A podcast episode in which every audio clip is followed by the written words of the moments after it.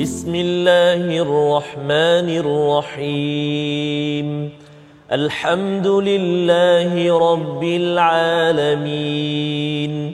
الرحمن الرحيم. مالك يوم الدين. إياك نعبد وإياك نستعين. اهدنا الصراط المستقيم. صراط الذين أنعمت عليهم غير المغضوب عليهم ولا الضالين.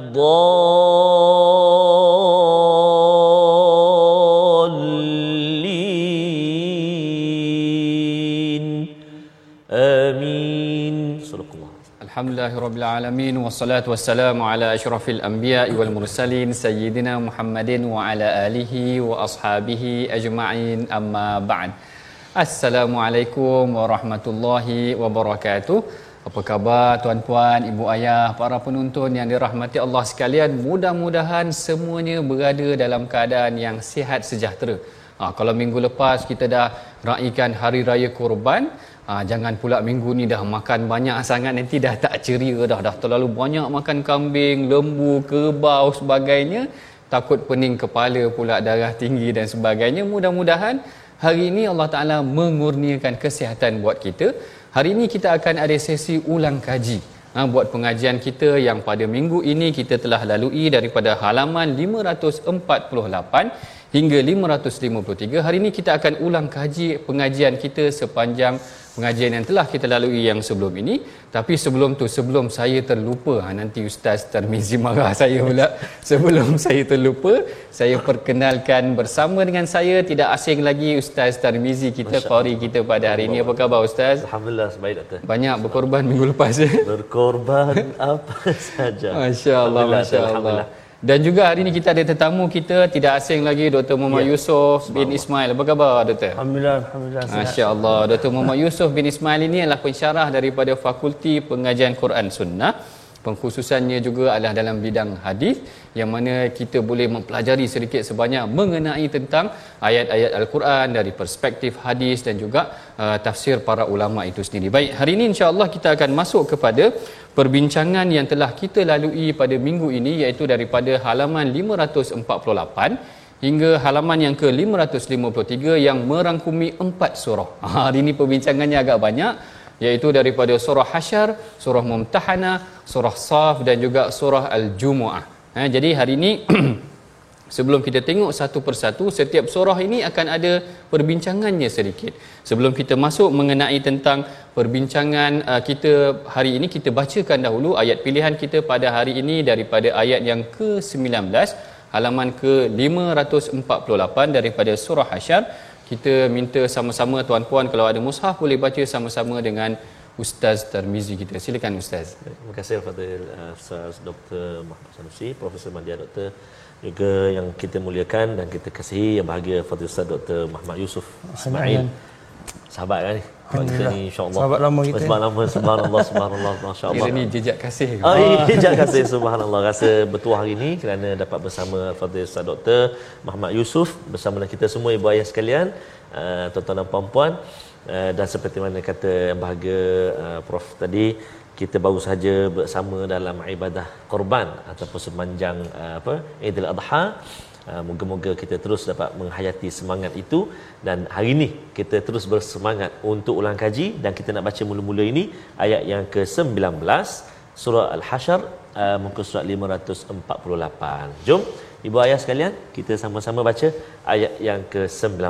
A'udzubillahi minasyaitonirrajim. ولا تكونوا كالذين نسوا الله فأنساهم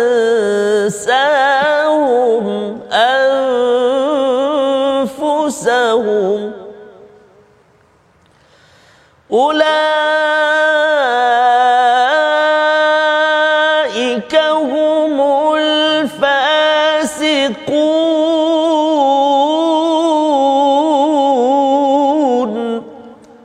صدق الله العظيم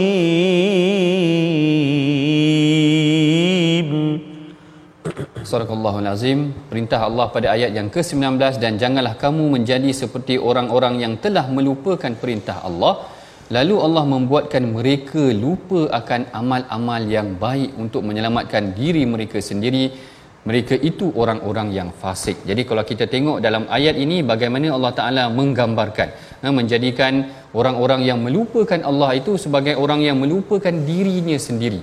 Kalau kita tengok ayat ni ayat yang ke-19 ni Dr Yusuf sebenarnya apa yang dimaksudkan ataupun apakah huraian yang diberikan oleh para ulama apabila Allah Taala kata wala takunu kallazina nasullaha fa ansahum anfusahum jangan jadi seperti orang yang melupakan Allah maka mereka melupakan diri mereka sendiri. Apa huraian para ulama mengenai perkara ini?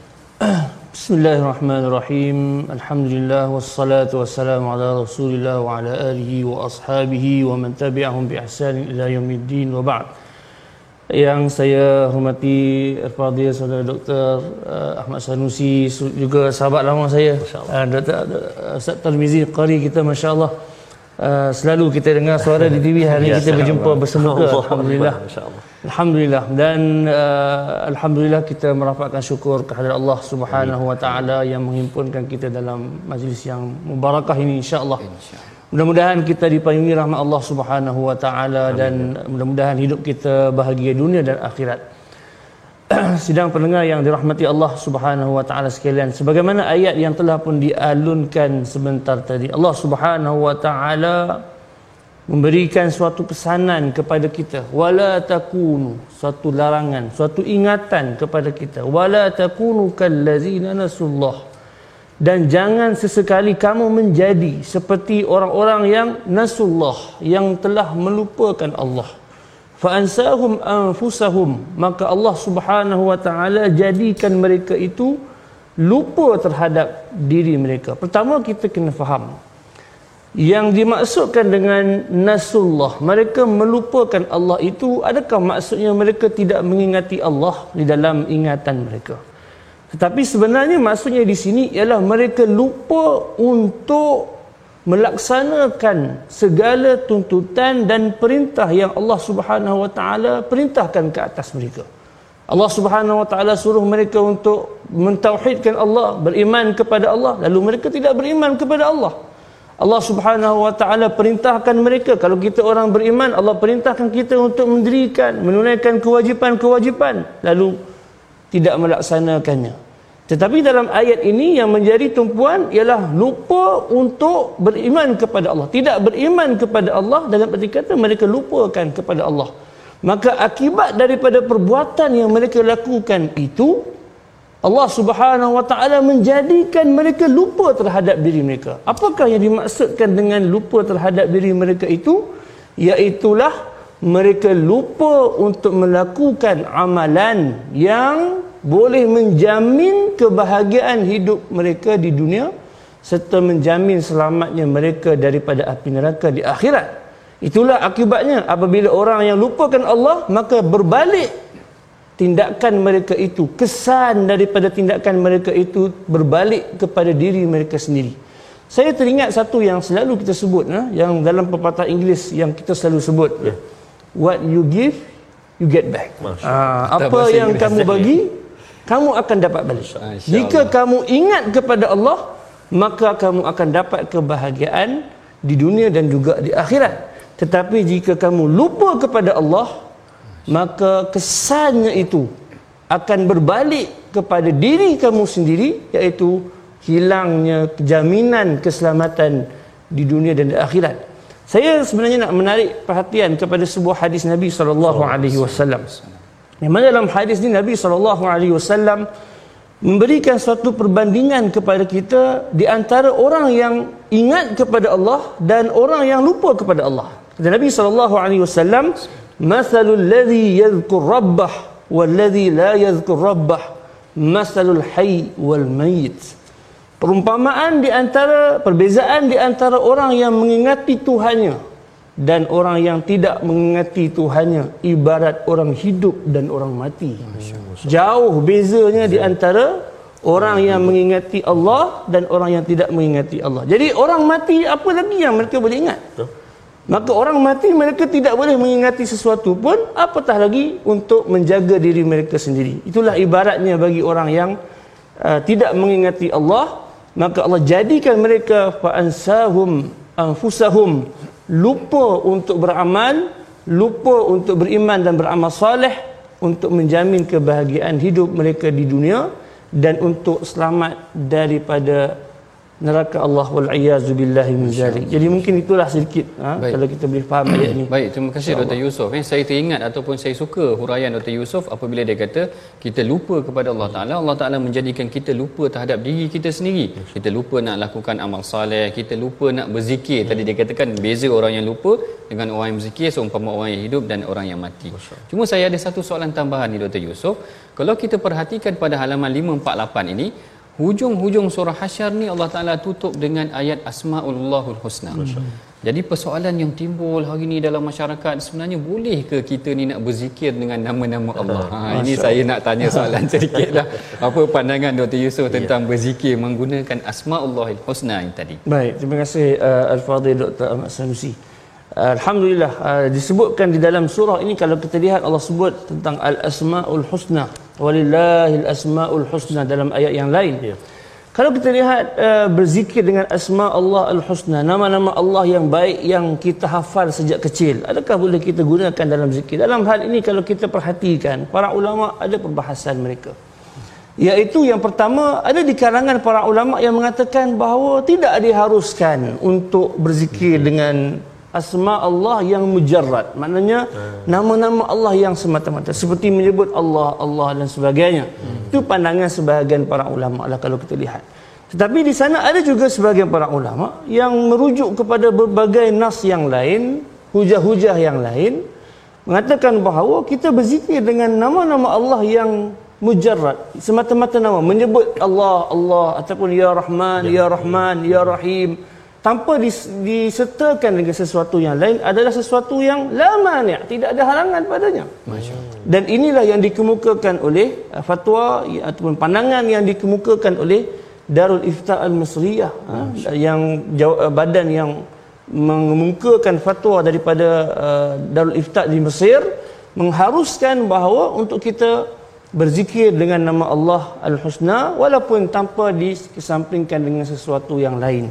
Uh, dan banyaklah di situ kalau kita nak bahaskan tentang hujah yang kenapa boleh dan sebagainya saya saya bukan ruang di sinilah. Baik, baik. Tapi kita boleh berpegang dan berpaut kepada fatwa yang dikeluarkan oleh para ulama kita yang mengharuskan untuk kita berzikir dengan nama-nama Allah uh, tanpa halangan. Jadi zikirlah kita dengan nama Allah, sebutlah nama Allah dengan banyaknya dan ulang-ulangilah namanya moga kita mendapat rahmat Betul. daripada Allah Subhanahu Wa Taala insyaallah. Ya sebenarnya doktor yang penting sebenarnya berzikir ustaz.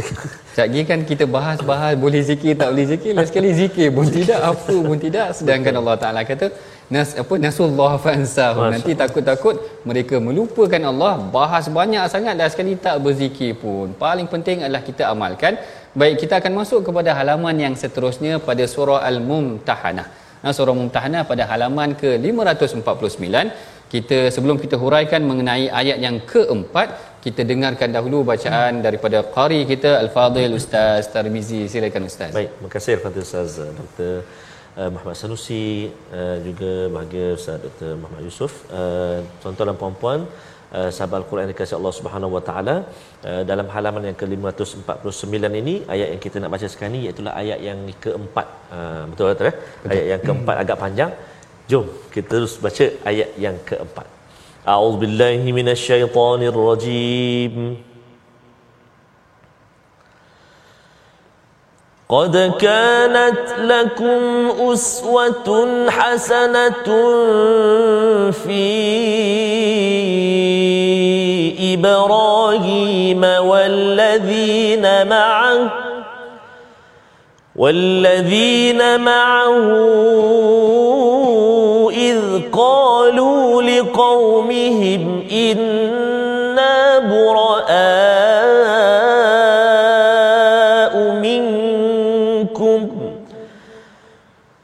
إذ قالوا لقومهم إنا براء منكم ومما تعبدون من دون الله ومما تعبدون من دون الله كفرنا بكم وبدا بيننا وبينكم العداوة وبدا بيننا وبينكم العداوة والبغضاء أبدا حتى تؤمنوا حتى تؤمنوا بالله وحده إلا إلا قول إبراهيم لأبيه لأستغفرن لك لأستغفرن لك وما أملك لك من الله من شيء. ربنا عليك توكلنا وإليك أنبنا وإليك المصير.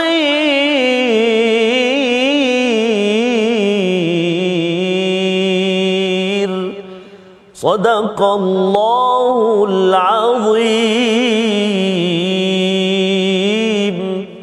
Sadaqallahul Azim pada ayat yang keempat Allah Taala berfirman sesungguhnya ada bagi kamu teladan yang baik pada Nabi Ibrahim dan pengikut-pengikutnya. Jadi kalau kita perhatikan sini tuan-puan sebenarnya dalam Al-Quran perkataan uswatun hasanah ini hanya disebut tiga kali sahaja. Yang pertama disebutkan dalam suratul Ahzab, laqad kana lakum fi rasulillahi uswatun hasanah. Dan dua lagi disebutkan dalam surah Mumtahanah ini.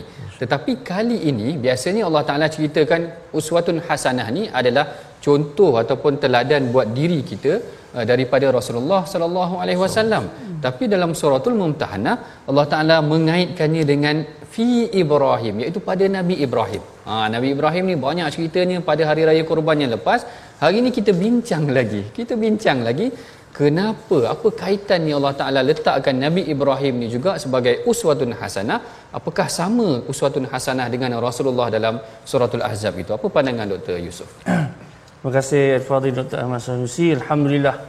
Jadi ayat yang kita baru dengar alunan bacaannya sebentar tadi uh, Allah Subhanahu wa taala menyebutkan kalimah uswatun hasanah. Uswatun hasanah. Sebagaimana yang disebutkan tadi kalimah ini uswatun hasanah ini telah pun disebutkan kepada dirujuk kepada Nabi Muhammad sallallahu alaihi wasallam dalam surah Al-Ahzab.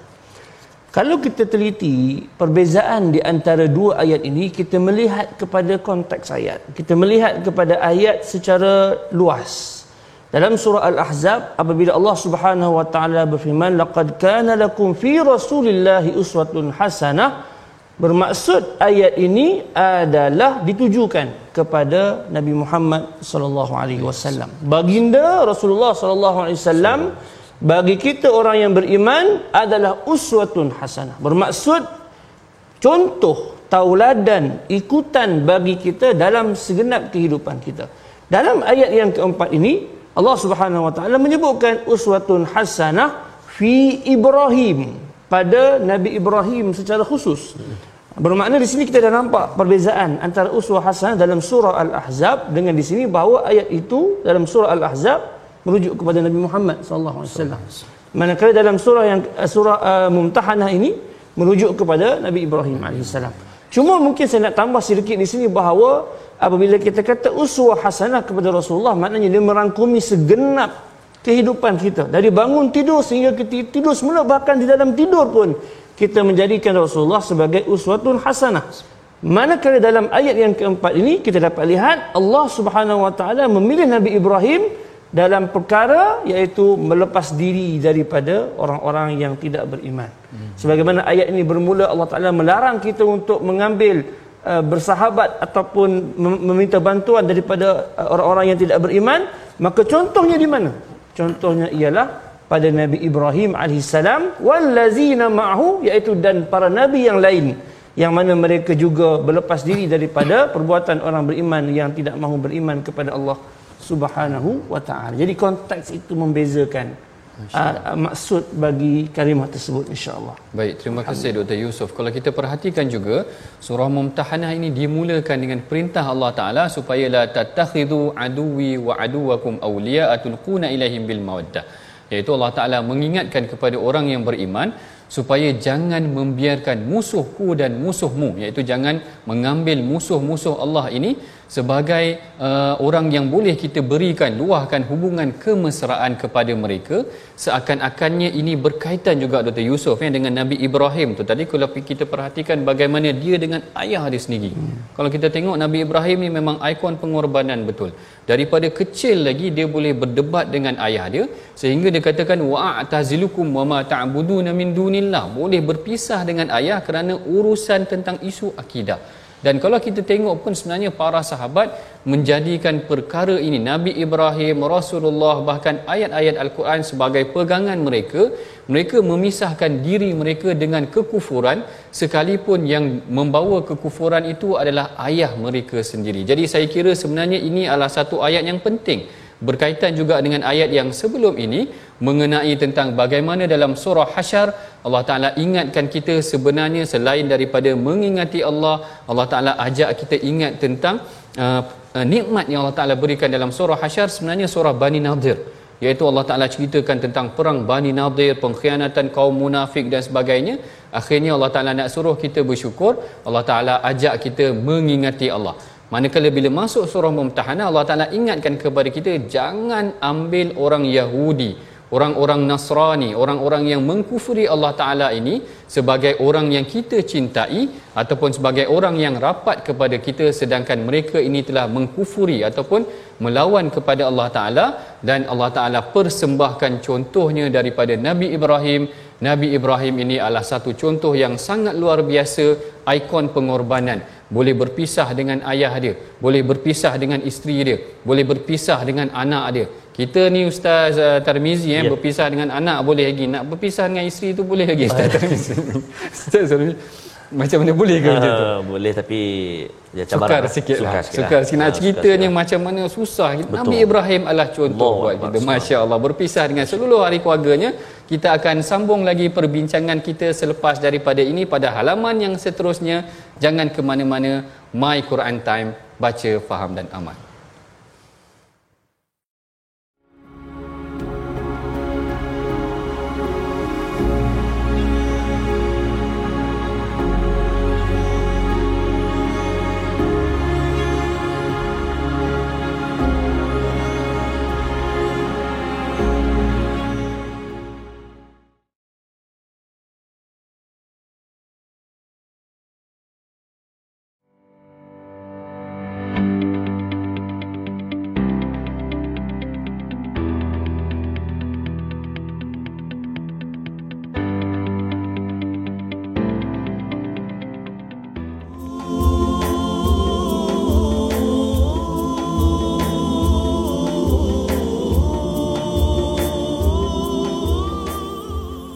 باسمك اللهم ندعو في غدو ورواح لك منا كل حمد في مساء وصباح. هب لنا منك رشدا واهدنا سبل الصلاح إن تقوى الله نور وطريق للفلاح اللهم صل على سيدنا محمد وعلى ال سيدنا محمد uh, antara zikir yang selalu kadang kita dengar di waktu pagi di corong-corong radio kan antara doa ataupun zikir pagi uh, yang dikumandangkan antaranya oleh abah-abah Hijaz kita. Uh, boleh kita amalkan uh, seperti mana kata yang bahagia uh, Prof. Madya Dr. Ahmad Sanusi tadi. Uh, zikir uh, uh, zikir. Jangan yang tu tak boleh yang ni tak boleh yang ni tak elok yang tak elok. Lah tak ada zikir so, betul, uh, jadi itu antaralah uh, betul, yang betul. boleh kita amalkan. Ibu ayah ya? Sama men, mencuba dan sama amalah insyaallah. Mudah-mudahan Baik, terima kasih Ustaz Tarmizi kita antara zikir yang dilantunkan untuk pagi dan petang salah satunya yang dibacakan oleh Ustaz Tarmizi tadi memohon kepada Allah Taala agar kita ni diberikan hidayah rasyada tu tadi. Bahkan kalau kita tengok dalam suratul kahfi pun kita selalu sebut wahayyi lana min amrina rasyada mudah-mudahan Allah Taala memberikan kita dalam urusan kita ah, panduan mudah-mudahan sepanjang hidup kita ni dibimbing dengan wahyu dan dibimbing oleh Allah Taala. Baik Seterusnya kita akan masuk perbincangan yang seterusnya daripada surah Mumtahanah juga daripada halaman 55 550 yang mana kita akan uh, bacakan ayat yang ke-8 mengenai tentang perintah ataupun bimbingan Allah Taala daripada ayat-ayat Al-Quran ini. Sebelum tu kita dengarkan dahulu bacaan daripada qari kita Al-Fadhil Ustaz Tarmizi. Silakan Ustaz. Terima kasih Fadil Ustaz Dr. Ahmad Sanusi yang bahagia Fadil Ustaz Dr. Muhammad Yusof. Khususnya tuan-tuan dan puan-puan ibu-ibu ayah-ayah yang dikasihi Allah Subhanahu Wa Taala, kita nak berpindah ke muka surat 550 ayat yang ke-8 eh, eh? ayat yang ke-8 eh insya-Allah. Ada dua kalimah yang uh, perlu kita hati-hati bila baca atau sebut ni iaitu pertama watu qasitu satu. Ah. Kemudian al-muqsitin sebab huruf sin tu dia diapit uh, di uh, kiri dan kanan huruf yang tebal lah. Ah. Qaf dan juga huruf ta. Jadi kalau kita tak hati-hati sin tu dia boleh bunyi sad lah uh, waktu qasitu oh. kan ataupun muqasitin jadi macam sad. Jadi kena hati-hati. Jom kita cuba. Ha, kita cuba baca sama-sama insya-Allah ha. A'udzubillahi minasyaitonirrajim. La yanhaakumullahu 'anil ladzina lam yuqatilukum fid ولم يخرجوكم ولم يخرجوكم من دياركم أن تبروهم أن تبروهم وتقسطوا إليهم. إن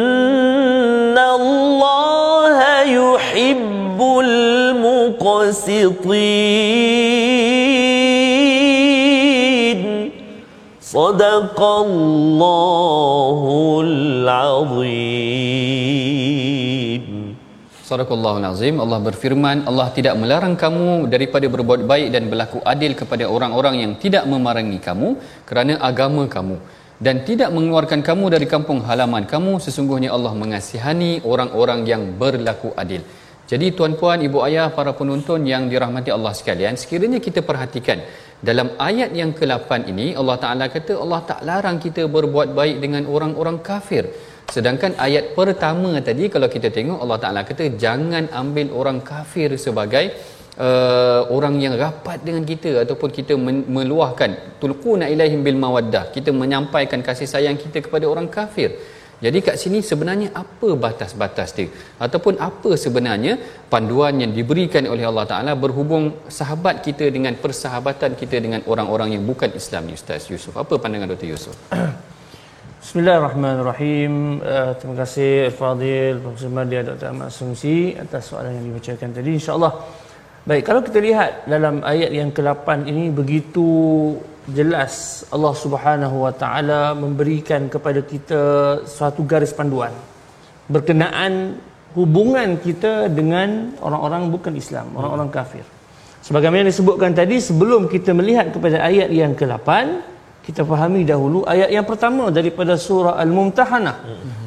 Ayat yang pertama surah Al-Mumtahanah menggariskan satu garisan yang jelas bagi kita bahawa asalnya adalah kita ini tidak dibenarkan hmm. oleh Allah Subhanahu Wa Taala untuk bersahabat dengan orang-orang yang merupakan musuh kepada Allah Subhanahu Wa Taala. Dan larangan ini perlu kita fahami Allah Subhanahu Wa Taala sebut tulquna ilaihim bil mawaddah.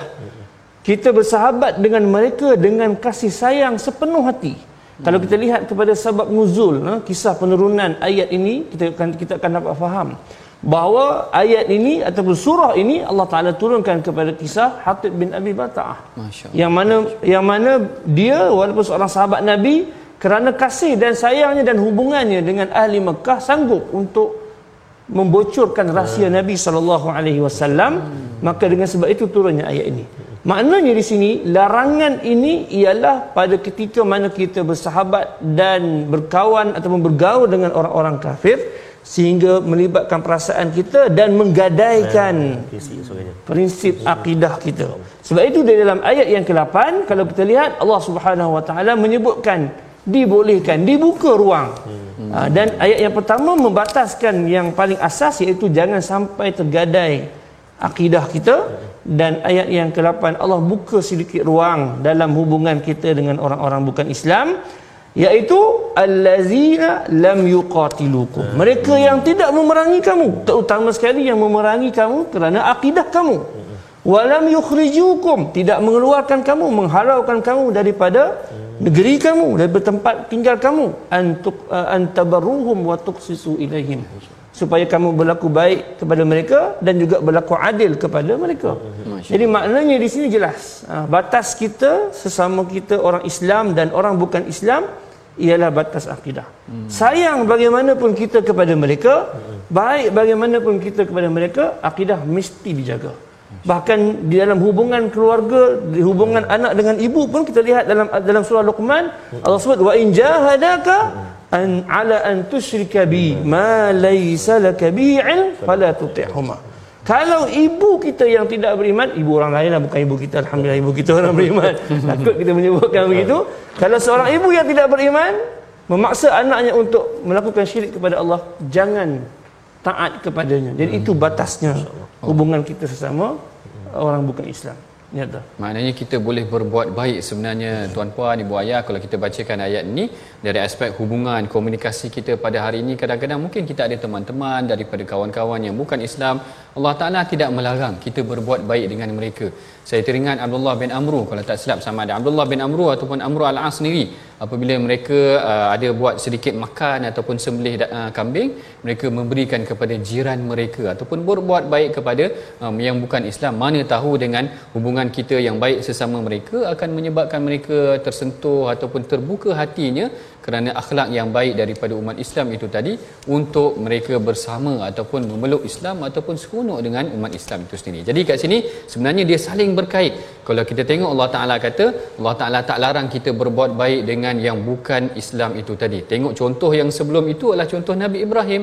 Nabi Ibrahim kalau dia dah tak boleh dah nak bercakap dengan ayah dia, jadi tak apalah kalau macam tu dia masih lagi berbuat baik dan kalau dalam hadis-hadis dalam sirah sebenarnya banyak kisah-kisah bagaimana Rasulullah meminta Asma ataupun meminta Asma kalau tak silap saya untuk berbuat baik dengan ibunya yang datang kepadanya yang menziarahinya ke Madinah. Selagi mana dia menjaga batas kufur itu tadi tak mengembalikan mereka kepada kekufuran, maka boleh berbuat baik kepada mereka. Baik seterusnya kita akan masuk kepada halaman yang seterusnya pada halaman 551 kalau kita tengok penghujung uh, fasa yang ataupun part yang pertama daripada halaman 551 ini masih lagi surah Mumtahanah. Allah Taala tutup dengan membincangkan mengenai tentang kalau didatangkan kepada mereka orang-orang perempuan yang beriman yang yang yang akan berbaiat ataupun bertaat berjanji taat setia dengan kita maka Allah Taala meminta kita supaya menjaga mereka dengan dengan janji-janji taat setia yang telah diletakkan ini jangan syirik kepada Allah jangan mencuri dan sebagainya. Dan kemudian uh, kita masuk seterusnya pada halaman yang 551 ni pada surah Saf pula. Ha, kita dah masuk surah ketiga hari ini tuan-puan. Ustaz Termizi ya. banyak kita baca hari ini. Tiga surah kita baca hari ini. Yang ini kita akan pilih ayat yang pertama.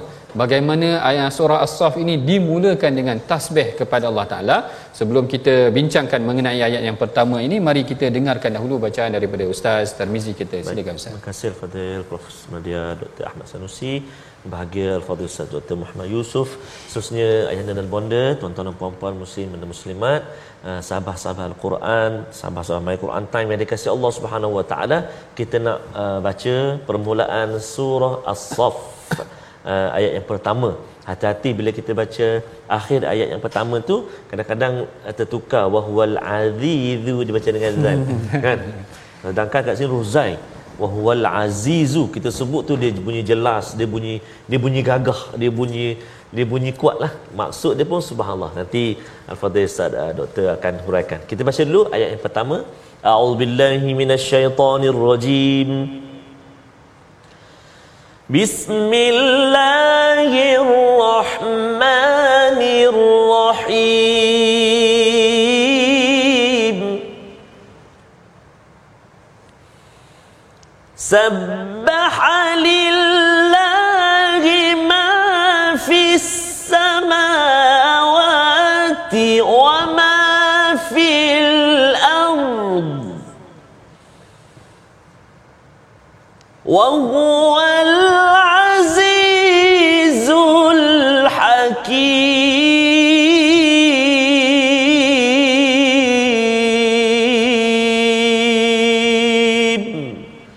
صدق الله العظيم Sadaqallahul Azim. Allah Taala berfirman segala yang ada di langit dan yang ada di bumi tetap mengucapkan tasbih kepada Allah dan dialah yang maha kuasa lagi maha bijaksana. Tadi tuan-puan baru sahaja dengar bagaimana lantunan suara Ustaz Tarmizi Masya Allah menggetarkan jiwa tadi menceritakan tentang bagaimana seluruh makhluk di langit dan di bumi ini bertasbih kepada Allah Ta'ala. Cuma yang menariknya sebenarnya tuan-puan, kalau tuan-puan tengok dalam surah As-Saf ini, surah As-Saf ini, Allah Ta'ala ber, menggunakan lafaz tasbih itu kalau kita belajar bahasa Arabnya, sabbaha ini adalah fi'al madhi. Iaitu Allah Ta'ala menceritakan para makhluk ini telah bertasbih kepada Allah Ta'ala. Kita panggil past tense. Betul Ustaz Tamizi past tense. Betul. Kemudian dalam surah Jumaah, dalam surah Jumaah Allah Taala menggunakan pula ayat yusabbihu lillah. Kemudian dalam bahasa, uh, surah Jumaah Allah Taala kata uh, Allah Taala apa apa yang ada di langit dan bumi itu sentiasa bertasbih dan digunakan pula fi'il mudhari'. Fi'il mudhari' ni kita panggil apa Ustaz Tarmizi? Tadi past tense yang ni saya tak tahu ini saya Present tahu. tense. Present tense. Ah, Masya-Allah. Present tense. Hebat Dr. Yusuf. Jadi saya nak saya nak tanya kepada Dr. Yusuf, kenapa dalam surah Saf Allah Taala guna sabbaha, maknanya fi'il madhi. Dalam surah Jumaah pula Allah Taala menggunakan fi'il mudhari'. Present tense, past tense, present tense ni tadi. Jadi apa sebenarnya huraian dari aspek ni sebenarnya Dr. Yusuf? Baik. Uh, para hadirin hadirat, ibu-ibu dan ayah-ayah yang berada di, di rumah sekalian, alhamdulillah. Uh, satu yang sangat menarik untuk kita perhatikan dalam permulaan surah ni, fawatih surah ni, pembuka surah kan. Sebenarnya bukan dua saja ya Dr. Samsi. Sebenarnya kalau kita perhatikan dalam surah-surah Al-Quran, Allah Subhanahu Wa Taala ada empat keadaan Masya-Allah. dimulakan surah itu dengan tasbih. Iaitu yang pertama, kalau kita lihat di sini ada disebut subhanallazi asra bi 'abdihi di dalam surah Al-Isra. Digunakan kalimah subhanallazi asra. Maha suci Allah yang telah menjalankan yang ini yang telah uh, menjalankan Nabi wasallam pada malam Lail- Lailatul Isra dan juga Mi'raj. Jadi subhana kemudian dalam surah ini kalau kita lihat Allah gunakan sabbaha. Yang ini yang kedua. Dan yang ketiga yusabbihu yang sebagaimana kita lihat di dalam surah Al-Jumuah sebentar tadi. Dan yang keempat sabbihis marabbikal a'la. Baik. Apakah uh, maksud ataupun pengertian yang kita boleh ambil daripada permulaan yang menggunakan kita kata sirah ataupun kaedah yang pelbagai ini. Pertama, bila Allah sebut subhana menetapkan sifat suci, kesucian bagi Allah Subhanahu wa taala, ketinggian, kemuliaan bagi Allah. Kata sebagian para ulama, saya sangat tertarik dengan huraian ini mengatakan bahawa bila disebutkan subhanallazi asra, maknanya Allah Subhanahu wa taala itu maha suci walaupun tidak ada makhluk yang diciptakan. Sebelum adanya masa Allah Subhanahu wa taala telah pun mempunyai sifat subhanallazi asra, kesucian bagi Allah Subhanahu wa taala. Kemudian setelah diciptakan makhluk, maka para makhluk bertasbih memuji kepada Allah. Maka disebut sabbihil sabbahalillah. Maknanya sesuatu yang telah terjadi, fi'il madhi telah berlaku. Maknanya sesuatu yang telah berlaku dan terhenti. Itu bermaksud sabbahalillah. Adakah terhenti begitu? Tidak. Allah sambung lagi. Yusabbihu lillah. dengan maksud fi'il mudhari' yang bermaksud al-hal wal istimrar. Maknanya perbuatan bertasbih itu berlaku sekarang dan berterusan. Dan yang keempat kalau kita Allah tambah lagi kepada orang-orang yang mungkin selalu lupa dan lalai perintah sabbih sabbih isma rabbikal a'la. Perintah untuk bertasbih kepada Allah Subhanahu jadi maknanya keseluruhan al-Quran itu bertasbih kepada Allah Taala itu merangkumi sebelum adanya masa semasa adanya makhluk dan setelah sehingga bila-bila pun kekal pada zat Allah Subhanahu wa taala. masya-Allah masya-Allah ini satu huraian yang sangat menarik bahawa kalimah tasbih di dalam al-Quran itu bukan sahaja berulang dua kali sahaja bukan fi'il mudhari' dan fi'il madhi sahaja bukan sabbaha sahaja bukan yusabbihu sahaja.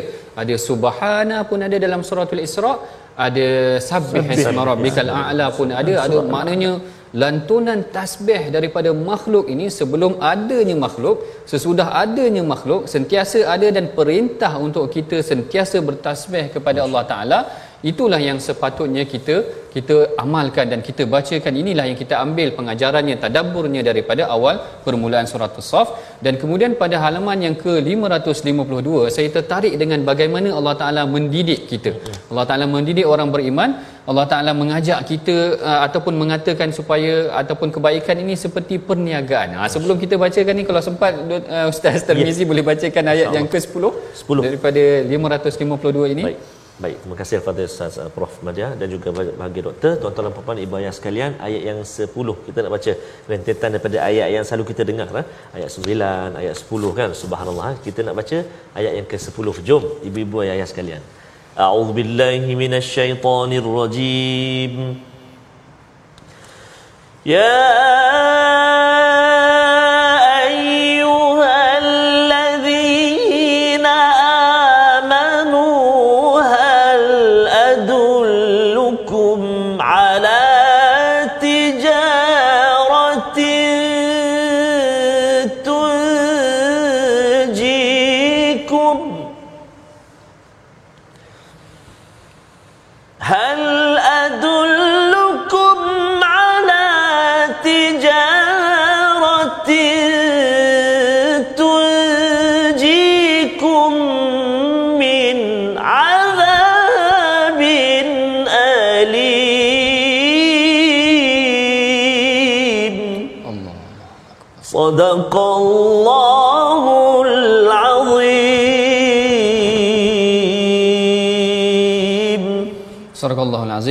Taala berfirman wahai orang-orang yang beriman mahukah aku tunjukkan sesuatu perniagaan yang boleh menyelamatkan kamu daripada azab api neraka. Baik, kita ada sedikit masa yang ringkas kalau boleh Dr Yusuf boleh bagi sedikit huraian yang ringkas mengenai tentang kenapa Allah Taala mengaitkan ataupun memberikan contoh bahawa perniagaan yang boleh memberikan kita selamat daripada azab api neraka maksudnya. Ya, terima kasih kepada doktor.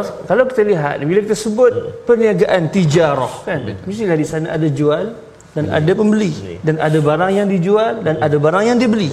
Maka untuk memahami perkara ini kita lihat dalam surah Taubah ayat yang ke-111 Allah Subhanahu wa taala berfirman Inna Allah ashtara minal mu'minina anfusahum wa amwalahum. Allah membeli daripada orang-orang mukmin jiwa mereka dan juga harta mereka dengan apa yang dibayar? Itu barang yang dibeli. Dan dibayar dengan bi anna lahum al jannah maka di situ Allah Subhanahu wa taala jelaskan kepada kita sebenarnya hubungan kita dengan Allah adalah ibarat seorang penjual dan pembeli. Cuma bezanya barang jualan kita modal kita dan yang membeli dan yang memberi untung itu adalah Allah Subhanahu wa taala. Jadi mudah-mudahan insya-Allah kita menjadi peniaga yang untung dengan Allah Subhanahu Wa Taala insya-Allah. Masya-Allah. Ini satu konsep yang sangat luar biasa. Allah Taala terjemahkan segala pengorbanan kita, jihad kita, tenaga kita untuk berdakwah, melakukan kebaikan adalah perniagaan yang dibeli oleh Allah Taala. Allahu Akbar. Apa lagi perniagaan yang kalau bukan kebaikan yang kita lakukan, perkongsian tadabbur kita, bacaan ayat-ayat Al-Quran kita kongsi dengan orang ramai mudah-mudahan perkara ini memberikan manfaat yang sangat besar buat diri kita dan juga umat Islam itu sendiri. Baik sehingga kita telah masuk kepada surah As-Saf dan Kalau kita tengok sedikit kepada surah uh, Al-Jumuah ini pun ada menceritakan tentang tasbih dan juga perkataan ummiyin dan bagaimana Allah Taala menceritakan peranan Rasul itu mendidik para umat. Ha, yang saya kira sebenarnya sehingga ini sahaja perbincangan kita. Kita telah pun masuk secara ringkasnya perbincangan dalam empat surah. Yang daripada awal kita ceritakan segala-galanya yang kita rangkumkan dengan perbincangan bersama tokoh kita. Bagi mengakhiri pengajian kita pada hari ini uh, kita mari sama-sama kita baca mudah-mudahan Allah Taala memberkati uh, doa dan pengajian kita yang akan dibimbing oleh Dr. Yusof kita insya-Allah. أعوذ بالله من الشيطان الرجيم بسم الله الرحمن الرحيم الحمد لله رب العالمين والصلاة والسلام على أشرف الأنبياء والمرسلين وعلى آله وأصحابه أجمعين. اللهم إنا نسألك علما نافعا وعملا متقبلا. اللهم أرنا الحق حقا وارزقنا اتباعه وأرنا الباطل باطلا وارزقنا اجتنابه. ربنا ظلمنا أنفسنا وإن لم تغفر لنا وترحمنا لنكونن من الخاسرين. ربنا آتنا في الدنيا حسنة وفي الآخرة حسنة وقنا عذاب النار. وصلى الله على سيدنا محمد وعلى آله وصحبه وسلم. والحمد لله رب العالمين. taqabbal ya karim. Terima kasih kepada Al-Fadil bagi Dr.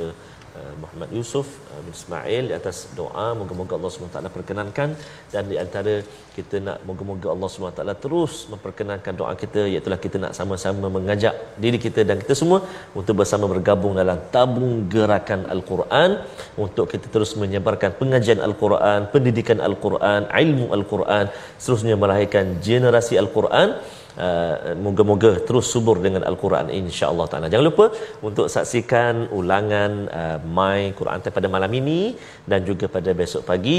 Dan insya-Allah besok kita akan bersambung halaman yang baru pula pastinya dalam My Quran Time baca faham dan amal. Terima kasih sekali lagi kepada tetamu undangan kita uh. Kedua-duanya lah Guru kita dan juga Al-Fadil uh, Doktor. Moga-moga berkunjung lagi insyaAllah. Insya Kita datang main Quran Time Baca faham dan amal. Assalamualaikum. Jumpa lagi.